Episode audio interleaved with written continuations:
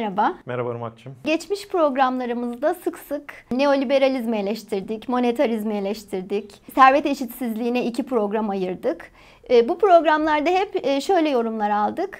Siz bu e, içinde yaşadığımız, hayatımızı şekillendiren ekonomik modeli eleştiriyorsunuz. Peki bunun alternatifi ne olmalı? Ve biz 15. programa kadar buna değerli toplu bir yanıt vermedik sanırım. E, eleştirilerimizden tabii görüşlerimiz anlaşılmıştır ama bu programda biraz daha böyle derli toplu bir yanıt vermeyi amaçlıyoruz. Nasıl bir ekonomi modeli içinde yaşadığımız düzene alternatif olabilir diye. Ve bugün sosyal demokrasiden bahsedeceğiz. İlk sorum şu sosyal demokrasi nedir? Ya tabii alternatifler şu anda Türkiye'nin içinde bulunduğu özellikle ta 1980'den beri içinde bulunduğu ekonomik model dediğin gibi neoliberal, neoklasik, kapitalist veya monetarist diye ad, isimlerle adlandırılabilir. Ee, bunun da tabii 40 yılda, 45 yılda hatta Türkiye'ye getirdiği nokta bugün herkesin malumu. Yani e, işte tartıştığımız gibi enflasyon olsun, barınma sorunları olsun, gıdaya erişim olsun, eğitime erişememe olsun, sağlığa, iyi kaliteli sağlığa erişememe olsun, servet eşitsizliği olsun, e, iklim sorunları, çevre sorunları, çığ gibi büyüyen sorunlar ve krizler yumağı içerisindeyiz. Tabii o zaman burada sorulması gereken şey e, dediğin gibi yani insanlar sadece bunun tek model olduğunu düşündüğü için mi bunun peşinden gidiyor veya en iyisi olduğu için mi yoksa alternatifsizlikten mi? Bugün de dediğin gibi aslında alternatiflerinden birini. Çünkü aslında çok alternatifler var. Bunu zaten bir programımızda da 2400 yıllık ekonomi e, düşünce tarihi programında farklı farklı şeyleri yapmıştık. Ama dediğin gibi en değerli toplu konuşulabilecek konulardan biri güncel şu anda. Hem Türkiye'de olsun hem Avrupa'da olsun. Sosyal demokrasi.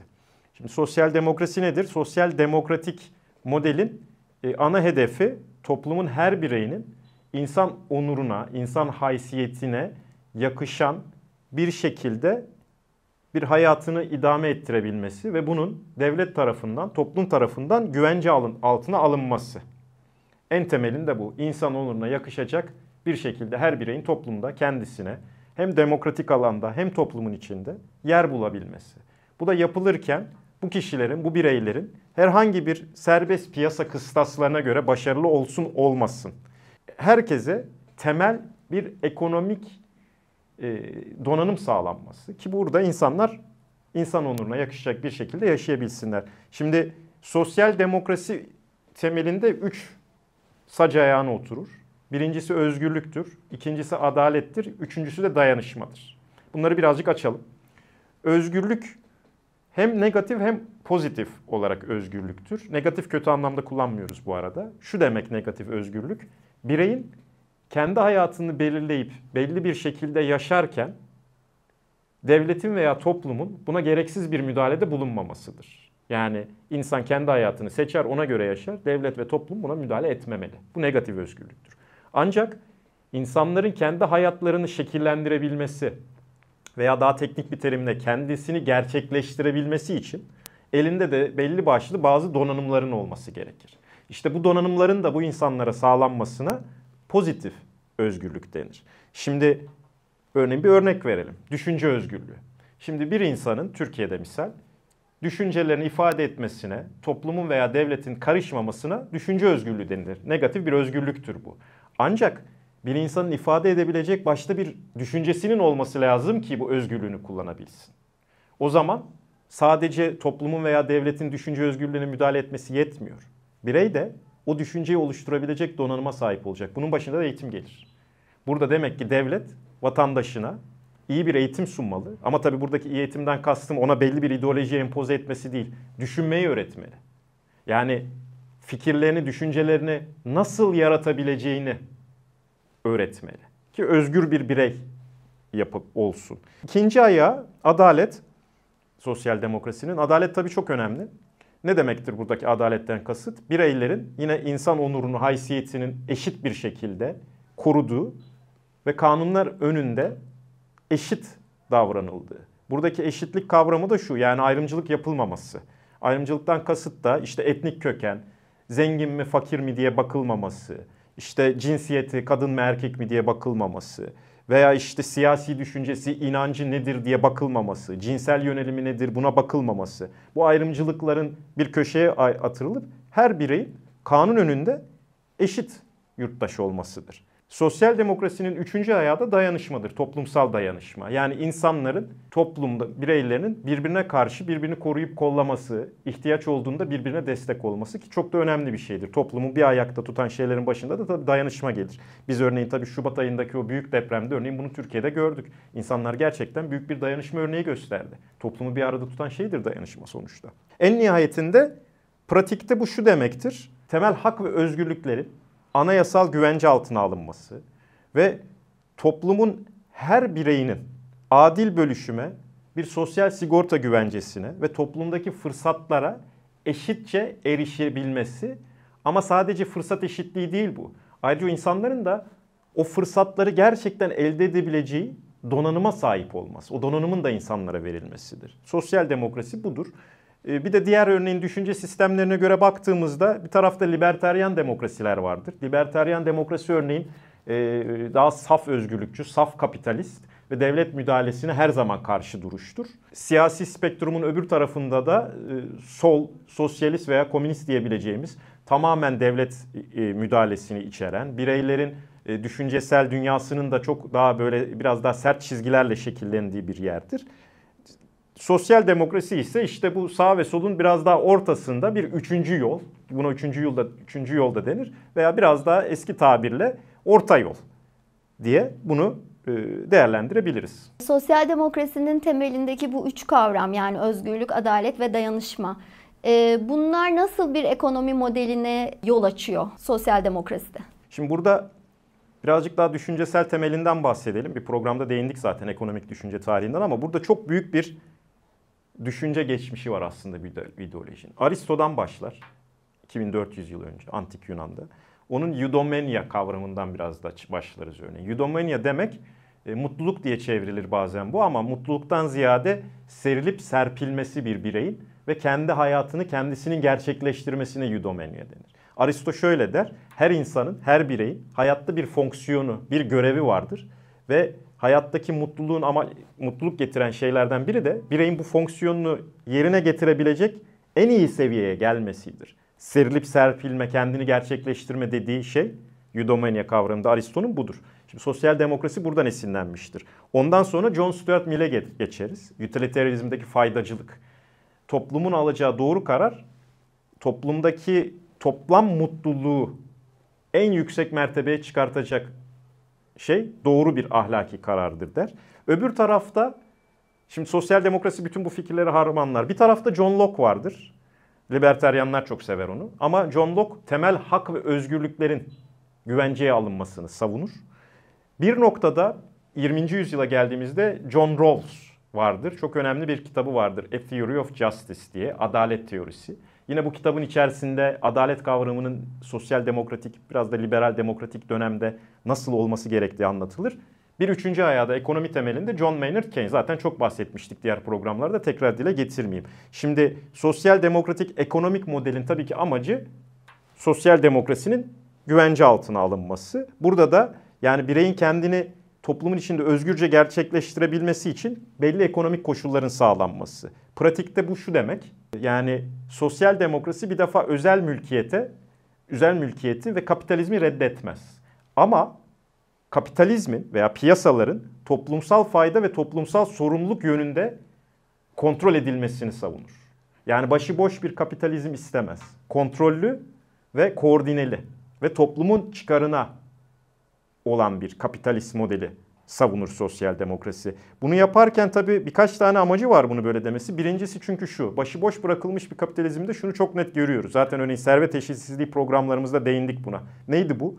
Yani Türkiye'de %3'lük bir kesim borsanın ve mevduatların örneğin %90'ını hükmediyor. Yani baş, bırakırsanız denetlenmeden, vergilendirmeden çığ gibi büyüyen bir servet zenginliği ufacık bir zümrenin elinde toplanıyor. Böyle olunca ne oluyor? Bu zümre çok büyük bir siyasi güç de elde etmeye başlıyor ve sadece kendi çıkarları için yeri geldiğinde siyasi de de dizayn etmeye başlıyor. E burada o zaman gücü yetmeyen vatandaş bu zengin kitleye karşı çıkamayacak. Demokratik alanda hakları nasıl savunacak? Savunamaz. Yani çok büyük bir demokratik erozyona uğratılabilir başıboş bırakılmış bir kapitalizm. Onun için denetlenen, koordine edilen ve işte temel hak ve özgürlüklerin de korunduğu ve kapitalizmin toplumun faydasına olduğu bir modelle aslında sosyal demokratlar bir parça kapitalizmi de korumak ister. Çünkü dediğim gibi hem demokratik erozyona uğruyor başıboş bırakırsanız hem de krizler de çıkartıyor. Devamlı kriz üstüne kriz çıkartan bir sistem. Yani e, burada onun için söyledikleri şey piyasaların, sosyal demokratların evet piyasalar olsun. Kapitalist bir üretim de olabilir ama iyi denetlenmeli, iyi koordineli olmalı. Bunun da üç sac ayağı var sosyal demokrasilerdeki ekonomi modeli. Birincisi ekonomik büyüme, ikincisi sosyal adalet ve eşitlik, üçüncüsü de sürdürülebilirlik. Şimdi ekonomik büyüme e, neden lazım? Çünkü yani insanların korku ve yoksunluk içinde yaşamamaları için ekonomik bir kalkınma ve iş ve istihdamın sağlanması şart. Bu bir.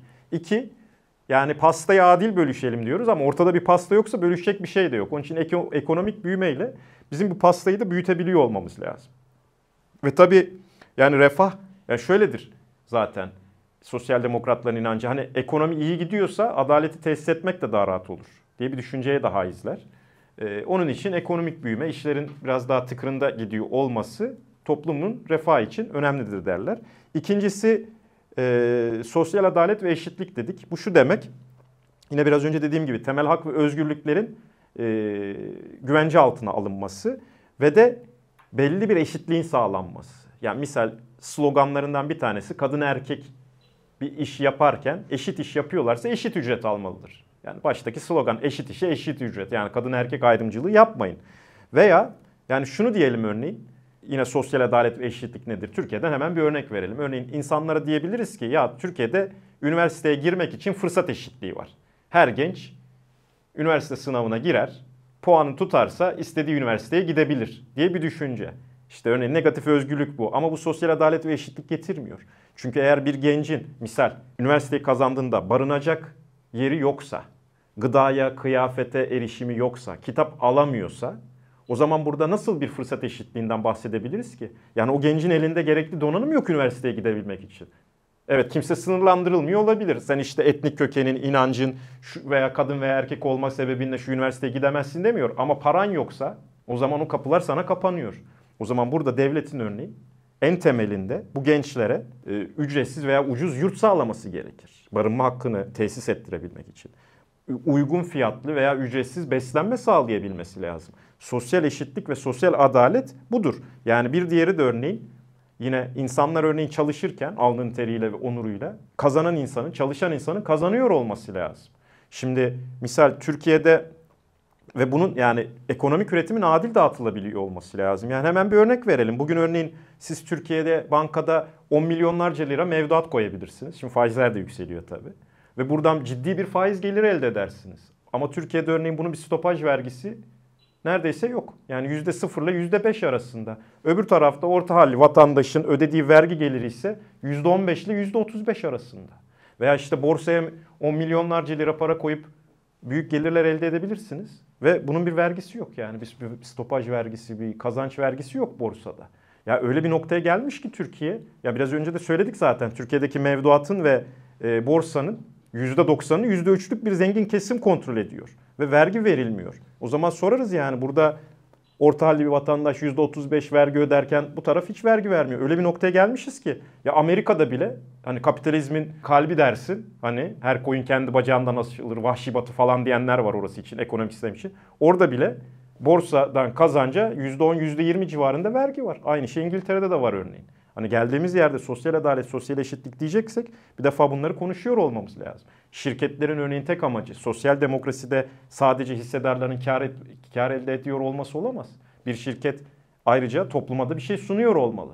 Zaten ilk tartıştığımız şeydi örneğin. ilk programda neyi? Monetarizmin eleştirisini getirdik. Milton Friedman orada ne diyordu?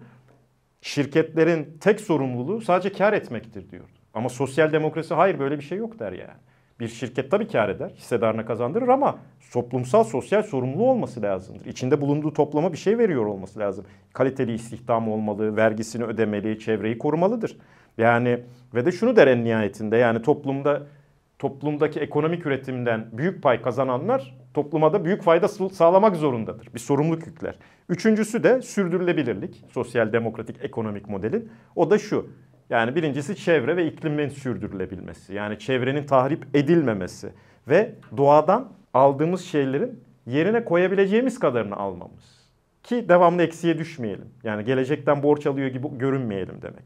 Gelecek nesillere de doğal kaynaklar bırakabiliyor olmamız lazım. Yani bir de şunu da söylemek isterim. Yani bu biraz önce bahsettiğimiz işte ekonomik büyüme, sosyal adalet ve eşitlik ve sürdürülebilirlik. Bu arada bunların üçü eşit önemlidir sosyal demokrasilerde. Biri diğerinin önüne geçmez. Onun için devamlı aslında bir pazarlık hali vardır.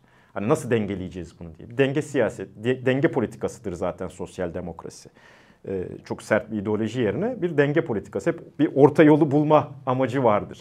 Bunlardan bir tanesi de örneğin Türkiye'deki büyük şehirlerimizi düşünelim. Şimdi son 20 yılda devamlı böyle bir inşaat yapılıyor. Ve böyle zengin, nezih muhitlerde eskiden 2 katlı, sonra 5 katlı, şimdi 20 katlı koca koca apartmanlar, yeri geldiğinde gökdelenler dikiliyor. Şimdi diyebilirsiniz ki örneğin burada bir ekonomik büyüme var, bir rant var.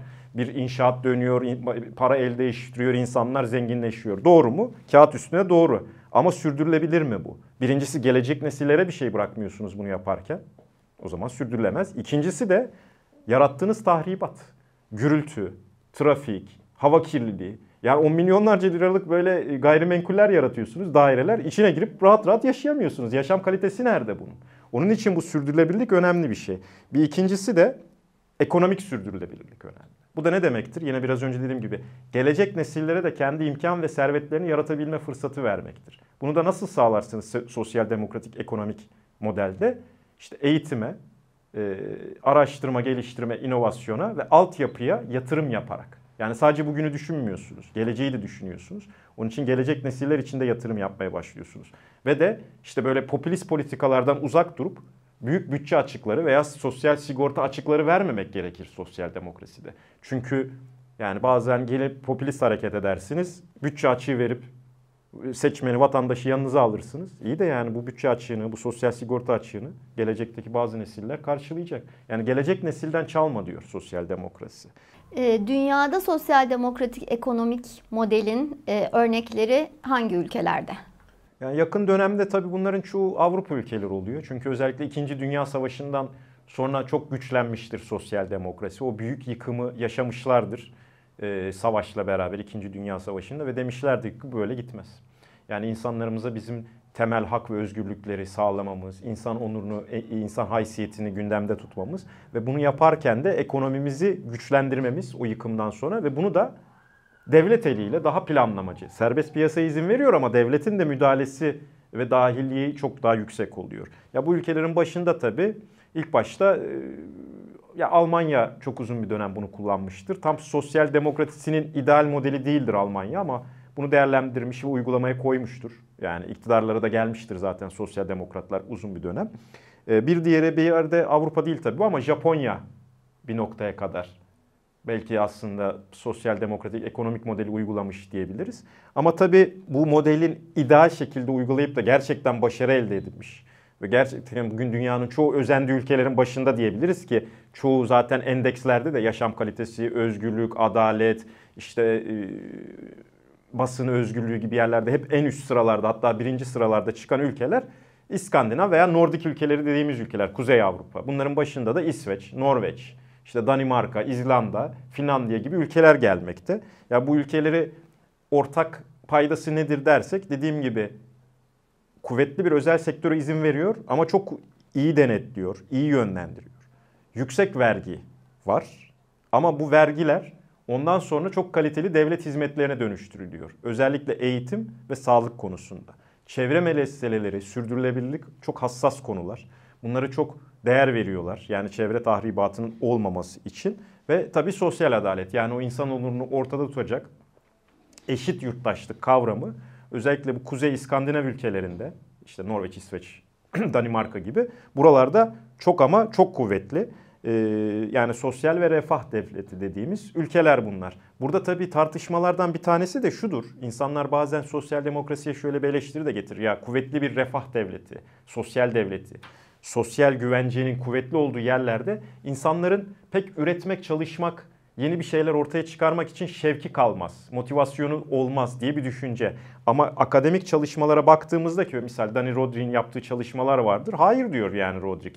Esas e, sosyal güvencenin yüksek olduğu yerlerde inovasyon yani yeni teknolojik gelişmeler, yeni girişimlerin arttırılması da yüksek oluyor. Çünkü insanlar biliyor ki bir risk aldığında misal tutmazsa yapacağı girişim, o iş, o inovasyon, o yeni teknoloji varıyor o elinden gidip de öyle dimin dibine girip de sokakta açta açıkta kalmayacak. İşte bu sosyal refah devleti bunu sağlıyor. Sen risk al zaten yeni şeyler geliştir ama beceremezsen merak etme ben seni koruyacağım. Esas insanın şevkini arttıran şey aslında bu oluyor. Son yıllarda Avrupa'da, Amerika Birleşik Devletleri'nde ve ülkemizde e, sosyal demokrat olduğunu iddia eden ya da e, daha progresif sayılabilecek partilerdense emekçi sınıfların daha çok aşırı sağ popülist partileri desteklediğini görüyoruz. Sence bunun sebebi nedir? Evet yani 2008'deki o büyük resesyon özellikle Avrupa'daki sosyal demokratları çok hırpaladı. Çünkü o güne kadar çoğu Avrupa ülkesinde sosyal demokratlar uzun süre boyunca iktidardaydılar. Ama bazı hataları oldu tabii. Örneğin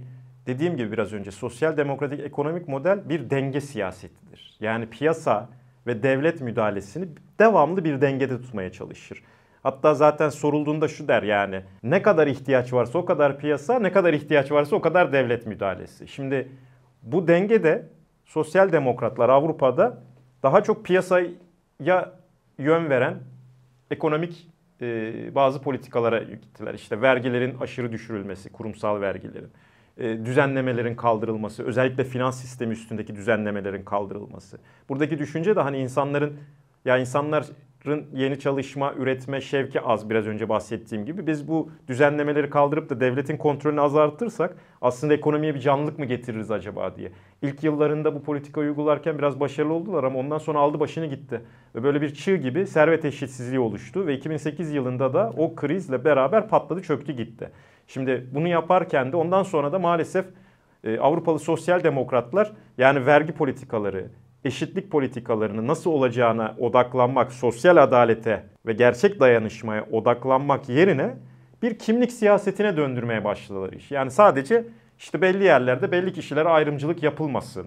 Yani piyasaya karışmayalım da insanlara ayrımcılık yapılmasın diye bunları söylediler. O, ama öbür tarafta geçinemeyen halk bunlar onların ilgisini çekmedi. Bu bir. İkincisi de Avrupalı sosyal demokratlar küreselleşmenin o yarattığı fırtınada buna pek cevap verebilecek e, bir metot geliştiremediler. Yani çok kuvvetli sermaye hareketleri başladı küreselleşmeyle beraber. Çok kuvvetli göç hareketleri başladı bütün dünyada ve bunu bir türlü absorbe edip kendilerini buna göre adapte edemediler. 2008 kriziyle de onun için çıktılar ama tabii son yıllarda tekrardan başladı bu tartışmalar. Dediğimiz gibi örneğin servet eşitsizliği konuları, bunlara nasıl çareler bulunabilir? İşte insanlar nasıl bir vergi politikasıyla gelmelidir? Uzun vadeli yatırımlar nasıl yapılmalıdır gibi. Yani tekrardan ayağa kalkmaya başladılar ve özellikle dediğim gibi küreselleşmeye daha önce pek cevap veremez şekilde bir haldeydiler ama artık buna karşı bazı cevapları en azından üretilebilir bir seviyeye doğru getirmeye başladılar. Ee, önümüzdeki programlarda da sosyal demokrasiyi ve temelindeki kavramları konuşmaya devam edeceğiz. İzleyicilerimizden görüşlerini, yorumlarını, e, deneyimlerini e, paylaşmalarını bekliyoruz. Haftaya görüşmek üzere. Görüşmek üzere.